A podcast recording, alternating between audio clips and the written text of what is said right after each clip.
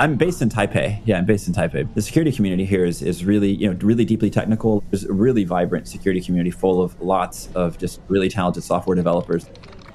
That's Chad Duffy. He works in cybersecurity. And if you want someone to stop hacking into your company's computer system, you might call him. He's American, but these days he works for a company in Taiwan. Why? Well, because Taiwan is home to one of the most important technology industries in the world today semiconductors. The computer chips you find in every phone, laptop, car, and even missile system. And when you make semiconductors, sometimes people try to hack you. Job security wise, it's uh, it's pretty amazing because like the attacking is definitely not going to stop. Chad's company, Cycraft, is used to seeing security breaches, but towards the end of 2019, they got a call from a Taiwanese chipmaker about something completely new. Basically, they just saw, you know, some anonymous, you know, user behavior. Said, "Okay, hey, we discovered that like some of our files have been accessed," and they came to us asking, "Hey, can you kind of put together this whole picture?" What Chad and Cycraft found was a hack bigger and more sophisticated than they'd ever seen before. The hackers had burrowed deep into the chipmaker's computer systems, staying there for months undetected, giving them free rein to move around and hoover up a gold mine of sensitive chip designs and other industry secrets that's what I think where it got really exciting was when we say, wait a second, this is a this is a really cool, you know, oh, speaking from I mean, it's not it's not cool that this happened, but I mean, just it was really interesting, you know, from an engineering perspective, how they did it. They dubbed the hack Operation Skeleton Key, and the closer they looked, the more they realized this was no teenage hacker in a basement somewhere over seven significant semiconductor you know manufacturers were attacked. And so this is much more like a coordinated effort and they were all in the same place. They're in the Hsinchu Science Park. They soon picked up evidence about who might be behind the hack. We can't say with 100% surety. We're looking at the metadata of sort of what's going on there. There's the 996 you know kind of work schedule at play which is where they're working from 9 a.m to 9 p.m and then also doing that six days a week. This 996 work schedule is a hallmark of the tech industry in one country China. This was professional. The hackers even took a standard lunch break. Another thing we saw is that there was a lull in the activity during uh, October, which is a you know a national uh, holiday in China, and then also we did stumble upon some documents that were written in simplified Chinese because when you're when you're dealing with an advanced persistent threat, it's not just one person. Um, you're dealing with a team of people, and they have to share information. And so, you know, they will write little notes to each other about how to use this tool or what to do here. In Taiwan, Chinese characters are written in traditional, fully formed script. But on mainland China, those characters are simplified. It looked like Chinese hackers had staged a massive cyber attack in the heart of the global chip making industry, right on China's doorstep in Taiwan. The stakes are really high because obviously we're talking about Taiwan's semiconductor industry, and that's a lot of what Taiwan's relationship with the world is economically based. And so when you're attacking that pillar, this economic, you know, footing for Taiwan, it's on the front line of all of that.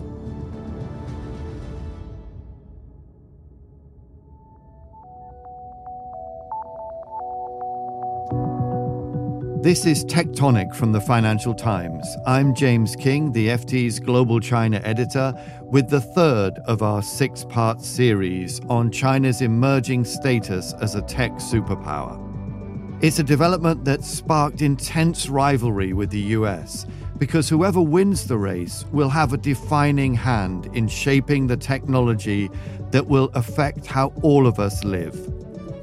In this episode, how China's growing appetite for computer chips has put Taiwan on the front line in the US China battle for global tech supremacy.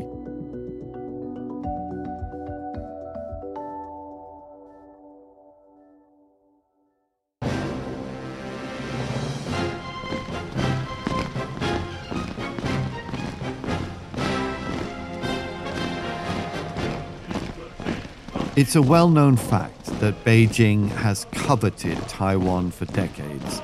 It sees it as a breakaway province to be reunited with the mainland. under the One China policy, the threat of an invasion from mainland China has for years loomed large over the island state. But more recently, something else about Taiwan has caught China's attention its leading global role in making semiconductors. When it comes to the most advanced chips found in cutting edge technology, Taiwanese companies like the giant TSMC make the bulk of them. That means every country in the world today has an interest in Taiwan. The Americans are calling uh, semiconductors the new oil. That's Dan Wang, He's a technology analyst with the independent research firm Gavekal Dragonomics, based in Shanghai. The uh, Taiwanese are calling semiconductors the lifeblood of the digital economy, uh, and then the Koreans have um, started calling it rice.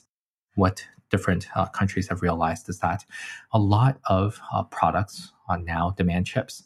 So it is now much more of a national security strategic task um, for many large jurisdictions all over the world to really try to figure out this crucial technology that is powering a lot of the products that we use every day, as well as many of the products that we aren't using yet. These tiny semiconductors are basic building blocks for the tech industry. In fact, you'd be hard pressed to think of any modern electrical gadget that doesn't use semiconductors and to make them requires some of the most sophisticated manufacturing facilities in the world. If you're ever able to visit a uh, semiconductor facility, I certainly recommend it. It's great fun. You'll be putting on a bunny suit. You'll be entering one of the cleanest uh, environments in the universe, and it will be bathed in this sort of odd uh, yellow light and you'll be uh, up close in one of the greatest engineering scientific marvels that uh, humanity has ever achieved. Right now, no one country controls the semiconductor industry. Taiwan manufactures the majority of high end chips, but most of the chip designs come from the US. And there's a whole network of companies in countries around the world that have some part to play in the complex process of producing chips. But those logistical challenges haven't stopped the world's major economic powers from dreaming of semiconductor independence and even supremacy. China is a uh, country that is always very intent on trying to make itself as self sufficient as possible. And certainly, China has the ambition to be much more self sufficient on semiconductors. But Dan Wang in Shanghai, who watches the industry closer than anyone I know, says growing your own semiconductor industry is no easy feat. Self sufficiency in semiconductors is a fantasy for anyone would be a fantasy for the United States. It would be a fantasy for um, anywhere in Europe, in Taiwan, South Korea, Japan. No one can make every aspect of a chip. There are just too many issues involved in everything from the chemicals to the production tools, to the software, to the chips themselves that cannot be monopolized by any country. How long might it be before China is kind of getting close to parity with other big semiconductor nations such as, as you mentioned, the US, Taiwan, South Korea? I don't expect that self sufficiency is anything like a near term goal. Any hope that China might catch up to the technological leading edge will not be realized um, in the present decade. Um, but you know, I think I will um, be a little bit more constructive on China's efforts. For the most part, what China needs to do is to reinvent existing technologies. And that is an order of magnitude easier than the tasks of firms in leading countries that are trying to push forward the technological edge. And so China is trying to reinvent existing products. These products are technology, they're not magic. In other words, even if China isn't making the kind of computer chips that will power future technologies right now, they're working on being able to do so in the future. Trying to replicate the whole global chip making industry at home is hard. But China sees few alternatives. not least because its growing appetite for computer chips is being thwarted by an active US campaign to cut off its supply. Since the 90s, the United States has kept a blacklist of companies effectively banned from receiving US technology. And in recent years, it's added dozens of Chinese tech companies to this list to prevent them from getting hold of the best US designed semiconductors. The Commerce Department statement saying that they are adding more companies to its government blacklist for doing business with Chinese entities without government approval. I don't get it. It's, uh, I guess, it's a reflection of the toxic environment in Washington relating to China. Not everyone in the US thinks attempting to shut down China's semiconductor ambitions by banning the sale of technology is a good idea. I'm Steve Orlins, president of the National Committee on U.S. China Relations. Orlins is a champion of economic cooperation between China and the United States. A former private equity director who spent much of his professional career in Hong Kong, he's not happy with just how zealous Washington has been about putting Chinese tech giants like Huawei and others on export blacklists. What is underappreciated in the United States is the consequences of this bifurcation. It's going to create duplication uh, where the Chinese are going to have to develop something and we're going to have to develop the same thing. The result of that, if each of us spent more money and we're able to develop less and develop less quickly, we're perfectly willing to have areas which are totally off limits but we should certainly not be having this broad brush approach, which basically affects innovation. Orlins points out that when China's Huawei was put on the export blacklist, the Defense Department initially opposed that move.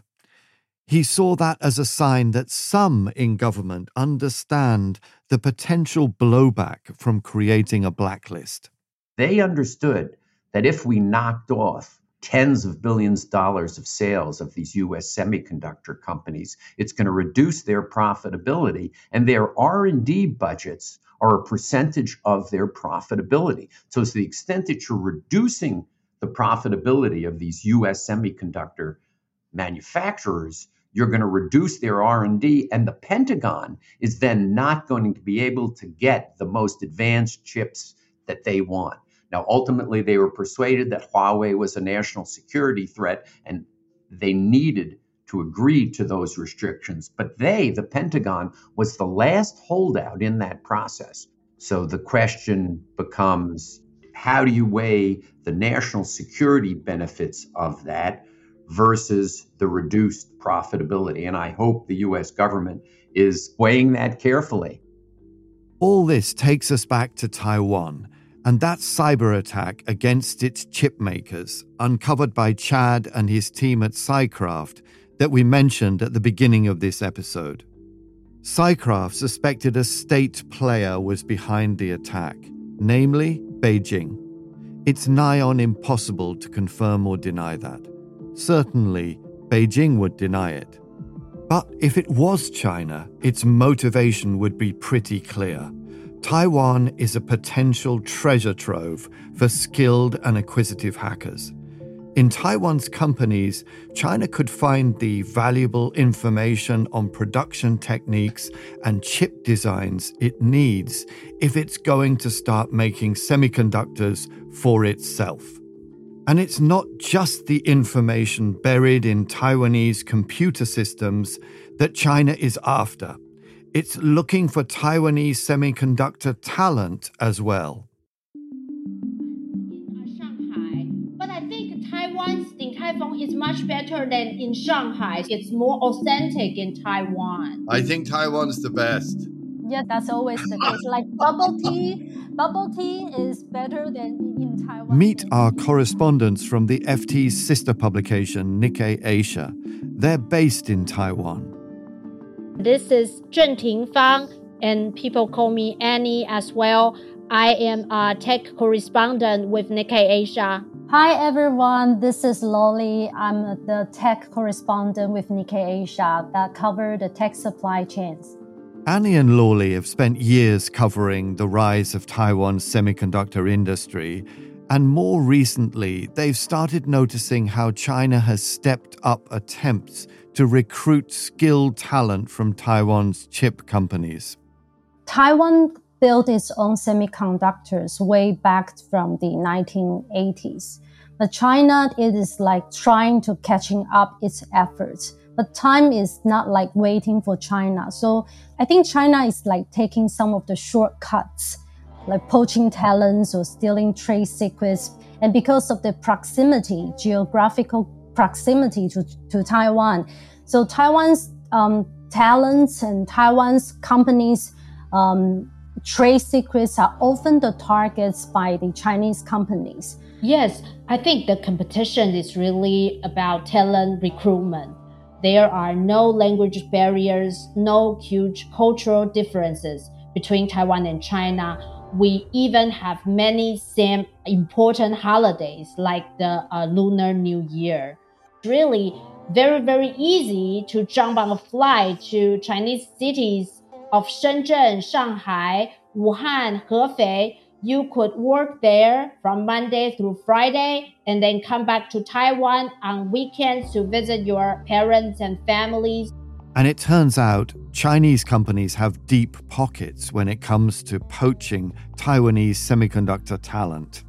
Basically, it's all about offering higher salary. The most famous anecdote is that they were asking how much you got paid in Taiwanese dollar, and they will match that in Chinese yen.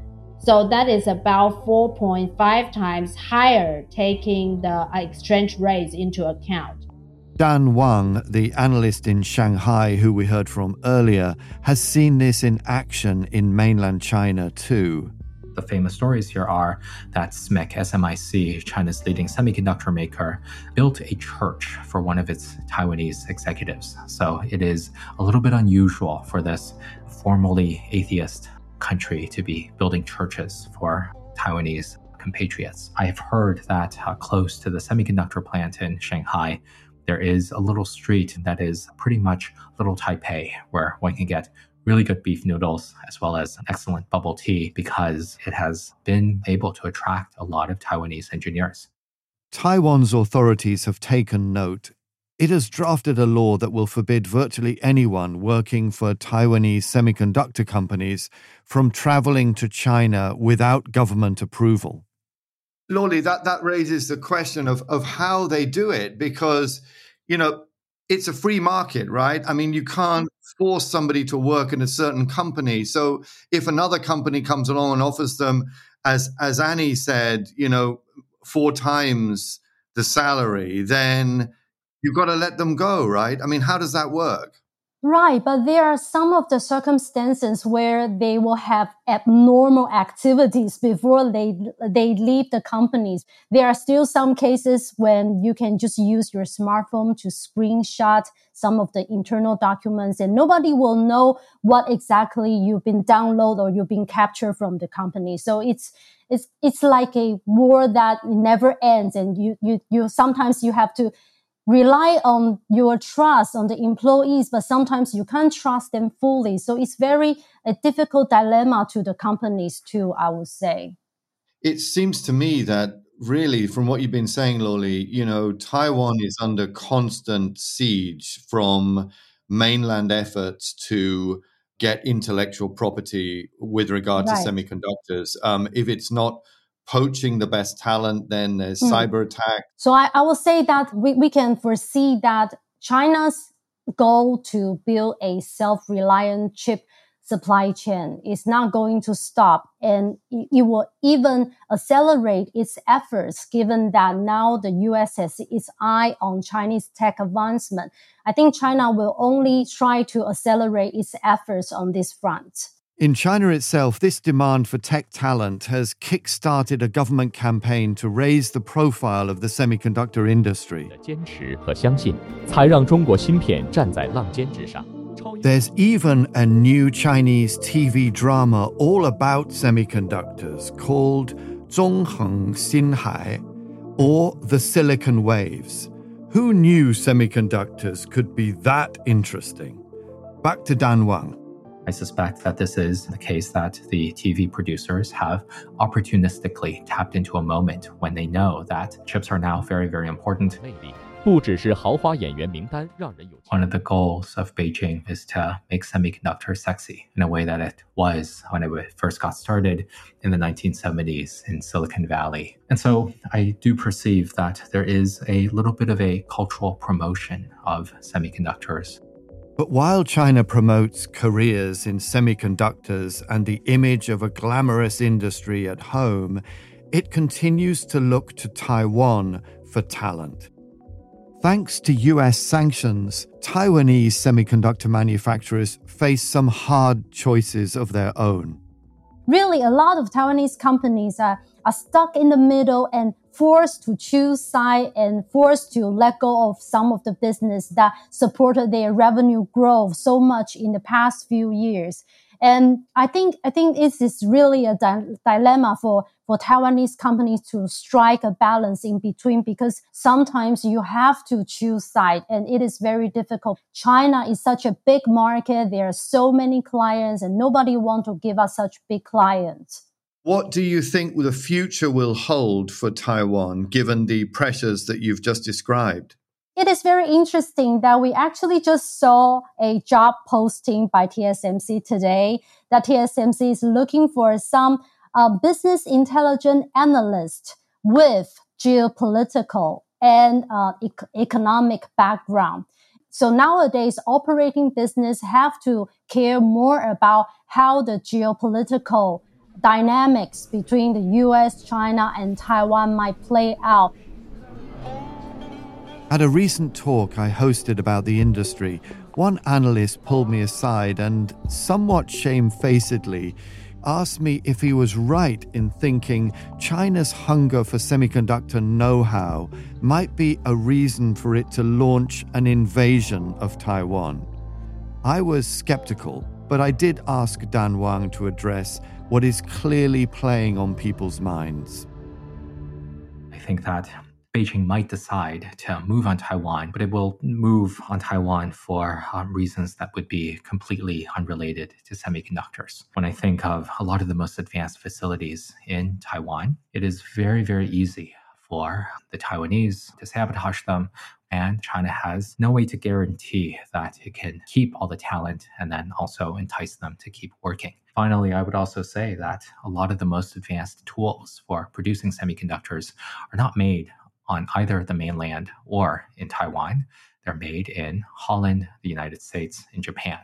And um, in case of any sort of a broader action, China would be sanctioned six ways to Sunday. The delicate situation in Taiwan may give us some insight into what's next for the US China tech race.